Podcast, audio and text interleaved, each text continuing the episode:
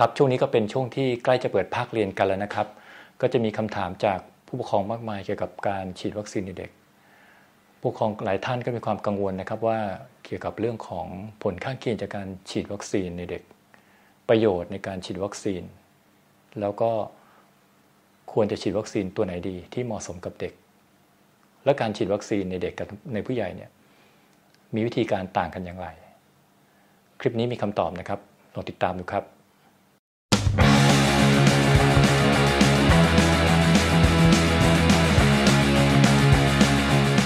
คำถามแรกนะครับว่าการฉีดวัคซีนในเด็กเนี่ยมีความจำเป็นแค่ไหน เด็กจะได้ประโยชน์มากน้อยแค่ไหน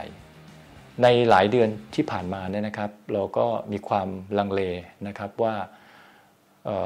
การฉีดวัคซีนในเด็กเนี่ยจะได้ประโยชน์มากน้อยแค่ไหน ทั้งนี้เพราะว่าพื้นฐานของเด็กกับผู้ใหญ่เนี่ยมีความแตกต่างกันอยู่นิดนึงนะครับ ก็คือว่า ในคนที่ติดเชื้อโควิด ที่เป็นกลุ่มผู้สูงอายุ หรือผู้ใหญ่นี่นะครับ ก็มีความเสี่ยงที่จะเกิดการเจ็บป่วยที่รุนแรง หรือว่าเสียชีวิตจากโควิดนะครับแต่ว่าในเด็กเนี่ยแม้ว่าจะได้รับการติดเชื้อโควิดก็ตามเนี่ยโอกาสที่จะมีอาการรุนแรงหรือเสียชีวิตเนี่ยถือว่าน้อยมากนะฮะส่วนใหญ่ก็เป็นกลุ่มที่มีอาการเพียงเล็กน้อย หรือว่าไม่มีอาการเลย ดังนั้นประโยชน์ในการฉีดวัคซีนหลักๆ ในกลุ่มผู้ใหญ่หรือผู้สูงอายุก็คือ ป้องกันการเจ็บป่วยที่รุนแรง หรือว่าเสียชีวิต แต่ในเด็กไม่ได้มีความรุนแรงแบบนั้นทำให้ผลประโยชน์ของการฉีดวัคซีนในข้อนี้เนี่ยดูจะไม่ค่อยหนักแน่นเท่าไหร่ เหตุผลที่ 2 ก็คือว่าวัคซีนโควิดเนี่ย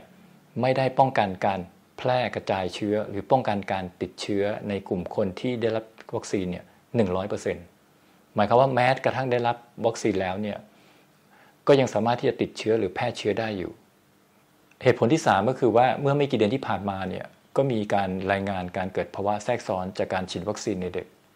นั่นก็คือการฉีดไฟเซอร์ โดยเฉพาะเด็กชายที่อยู่ในช่วงวัยประมาณ 16-18 ปี หลังจากฉีดวัคซีนไฟเซอร์เข็มที่ 2 ไปแล้ว มีรายงานการเกิดกล้ามเนื้อหัวใจอักเสบ หรือเยื่อหุ้มหัวใจอักเสบทำให้คนกลุ่มนี้มีอาการเจ็บหน้าอก หายใจเหนื่อย แล้วก็หัวใจเต้นแรงแล้วก็เต้นเร็ว ข่าวเหล่านี้ทำให้ผู้ปกครองหลายท่านเกิดความกังวลนะครับ ที่จะพาบุตรหลานเนี่ยมาฉีดวัคซีน แต่ว่าโรคเหล่านี้เนี่ยถือว่าเกิดน้อยมาก พบได้ประมาณ 20-30 คนต่อการฉีด 1 ล้านโดสนะฮะมันถือว่าน้อยมาก และอย่างหนึ่งเนี่ยต่อให้เกิดเนี่ยโรคนี้ก็จะไม่รุนแรงแล้วก็จะหายเอง หลังจากที่เราได้การรักษาหรือว่าพักผ่อนที่เพียงพอ มันเหตุผลทั้ง 3 ข้อเนี่ยทำให้ ผู้เชี่ยวชาญหลายท่านเนี่ยมีความลังเลที่จะฉีดวัคซีนในเด็ก ว่าการฉีดช่วงนี้เร็วเกินไปหรือเปล่า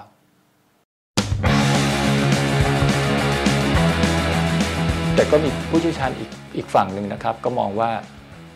การฉีดวัคซีนในเด็กควรจะต้องเร่งฉีดแล้วก็ฉีดให้ครอบคลุม เพราะเขามีเหตุผลที่ว่า ถึงแม้ว่าเด็กเมื่อติดเชื้อโควิดแล้วเนี่ยจะมีอาการไม่รุนแรงก็ตาม แต่ว่าเด็กที่มีการฉีดวัคซีนเนี่ยพบว่าเด็กเหล่านี้เนี่ย จะมีอัตราการเจ็บป่วยน้อย แล้วก็อัตราการเข้าโรงพยาบาล น้อยกว่ากลุ่มที่ไม่รับการฉีดวัคซีน รวมไปถึงโอกาสในการเกิดภาวะแทรกซ้อนระยะยาวจากการติดเชื้อโควิด หรือการเกิดอาการที่ต่อเนื่องที่เขาเรียกว่าลองโควิดก็จะเกิดน้อยลงในกลุ่มเด็กที่ฉีดวัคซีน เหตุผลที่ 2 ก็คือว่าถึงแม้ว่าวัคซีนโควิด จะไม่สามารถป้องกันการแพร่เชื้อ หรือป้องกันการติดเชื้อ ในผู้ที่รับวัคซีนร้อยเปอร์เซ็นต์ก็ตาม แต่น้อยเนี่ยวัคซีนก็ยังช่วยลดนะครับถึงแม้ว่าจะไม่ได้ร้อยเปอร์เซ็นต์ก็ยังมีการลดอัตราการแพร่เชื้อได้ นั่นหมายความว่าเด็กที่จะมีโอกาสนำเชื้อไปให้กับคนที่บ้านที่เป็นมีความเสี่ยง เช่นผู้สูงอายุ หรือผู้มีภูมิคุ้มกันบกพร่องก็ตามนะครับ ก็จะน้อยลงมันคนรอบๆข้างของเด็กก็จะมีโอกาสป่วยน้อยลงด้วยนะครับ เหตุผลต่อมาก็คือว่าการ ฉีดวัคซีนเนี่ยนะครับ ในเด็กเนี่ยจะช่วยลดการแพร่กระจายเชื้อระหว่างเด็กด้วยกัน หรือระหว่างในโรงเรียนนะครับ เพราะฉะนั้นเนี่ยเมื่อการแพร่เชื้อเนี่ยลดลง นั่นหมายความว่าโอกาสที่เชื้อโควิด จะเกิดการกลายพันธุ์เนี่ยก็จะน้อยลง และอีกเหตุผลหนึ่งของประโยชน์การฉีดวัคซีนในเด็กก็คือว่า วัคซีนอาจจะไม่ได้ให้ประโยชน์โดยตรงกับเด็กมากมายนัก แต่ว่า ประโยชน์ทางอ้อมอันหนึ่งก็คือว่า หมายความว่าถ้าเด็กส่วนใหญ่เนี่ยได้รับการฉีดวัคซีนครบ แล้วก็เด็กก็จะสามารถที่จะกลับไปโรงเรียน เด็กก็จะสามารถไปมีกิจกรรม มีเพื่อนมีสังคมนะฮะนั่นหมายถึงการสุขภาพจิตลดความเครียดในเด็ก อันนี้ก็เป็นผลประโยชน์ทางอ้อมที่มีความสำคัญ แล้วก็เป็นเหตุผลหนึ่งในการที่เราเร่งระดมฉีดวัคซีนในเด็กนะครับ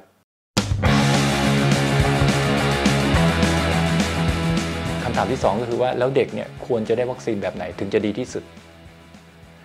การที่เราจะตอบคำถามนี้ได้เนี่ยทุกอย่างมันขึ้นอยู่กับผลการวิจัยผลการศึกษา ที่ได้มาตรฐานแล้วก็เชื่อถือได้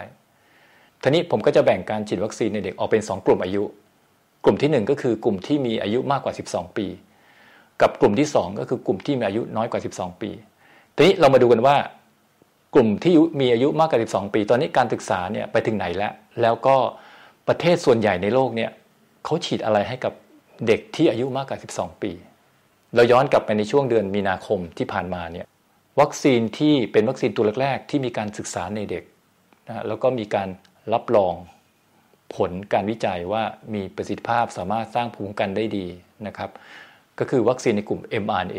โดยเฉพาะวัคซีนไฟเซอร์ ในช่วงมีนาคมเนี่ยก็มีการประกาศแล้วก็รับรองนะครับ โดยองค์การอาหารและยาในหลาย ๆประเทศนะมันประเทศที่มีการฉีดวัคซีนไฟเซอร์ เป็นประเทศแรก ๆ เลยก็คือสหรัฐอเมริกา แคนาดา แล้วก็สหรัฐอาหรับเอมิเรตส์ก็เริ่มฉีดกันในเดือนพฤษภาคม หลังจากนั้นเนี่ยก็ประเทศต่างๆ ก็เริ่มทยอยนะครับ ทยอยมีการฉีดมาเรื่อย ๆ ในกลุ่มเด็กอายุมากกว่า 12 ปี ประเทศส่วนใหญ่ก็จะใช้วัคซีนในกลุ่ม mRNA ไม่เป็นไฟเซอร์หรือโมเดอร์นาในการฉีดวัคซีนให้กับเด็กที่อายุมากกว่า 12 ปี ก็จะมีช่วงกรกฎาคมเนี่ยนะครับที่จีนก็มีการรับรองนะครับในประเทศของตัวเองว่าในเด็กอายุมากกว่า 12 ปีขึ้นไปเนี่ย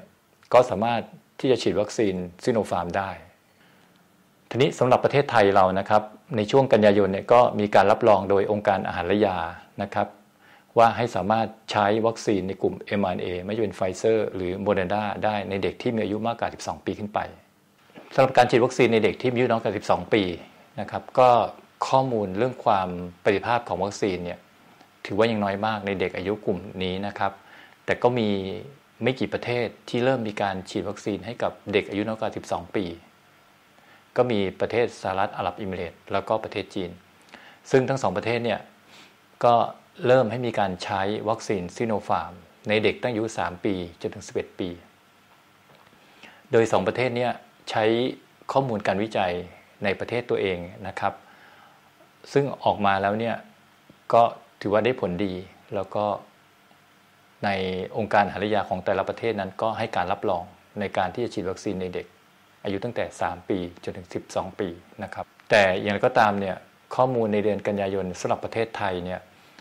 ทางองค์การอาหารและยาของไทยเนี่ยก็ยังไม่ได้รับข้อมูลจากทางบริษัทผู้ผลิตซิโนฟาร์มที่ครบถ้วน ก็ยังไม่ได้การรับรองการฉีดวัคซีนซิโนฟาร์มในเด็กที่อายุน้อยกว่า 12 ปีนะครับ ก็ต้องรอข้อมูลอีกสักระยะหนึ่งสำหรับไฟเซอร์เนี่ยณนะเดือนกันยายนเนี่ยข้อมูลก็ยังไม่ยังไม่ได้รับการรับรองอย่างเป็นทางการนะครับ โดยเฉพาะข้อมูลในกลุ่มของเด็กอายุตั้งแต่ 5 ปีจนถึง11ปี ซึ่งในกลุ่มนี้เชื่อว่าอีกไม่กี่สัปดาห์ข้างหน้าเนี่ยก็น่าจะได้รับการรับรองให้สามารถใช้ได้ในหลาย ๆประเทศนะครับ ส่วนในวัคซีนไฟเซอร์กับกลุ่มเด็กที่อายุน้อยกว่า 5 ปี คือตั้งแต่ 6 เดือนจนถึง 5 ปีเนี่ยอันนี้คงต้องรอนานหน่อยหนึ่งน่าจะประมาณต้นปีหน้า ก็ จะได้เห็นผลการวิจัยที่ชัดเจนขึ้น โดยเฉพาะจะเน้นที่ว่าเด็กเล็กๆเนี่ยจะต้องใช้ขนาดยาแค่ไหนจึงจะเหมาะสม อันนี้ก็ต้องรอกันประมาณปีหน้านะครับ ว่าจะเป็นยังไงเพราะฉะนั้นกล่าวโดยสรุปก็คือว่า ณเดือนกันยายนเนี่ยนะครับ ในเด็กที่อายุมากกว่า 12 ปีขึ้นไป วัคซีนที่สามารถเป็นตัวเลือกเนี่ยก็คือวัคซีนในกลุ่ม mRNA ไม่ว่าเป็นไฟเซอร์หรือโมเดอร์นานะครับ ส่วนซีโนฟาร์มเนี่ยคงต้องรออีกสักระยะหนึ่งสำหรับในในเด็กที่อายุน้อยกว่า 12 ปี ก็คงต้องรอดูทางองค์การหายาว่าเขาจะรับรองให้ซิโนฟาร์มสามารถฉีดในเด็กที่อายุ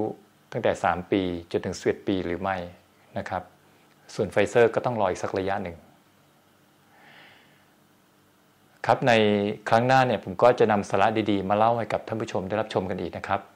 วันนี้ขอบคุณที่ติดตามแล้วก็รับชมนะครับ สวัสดีครับ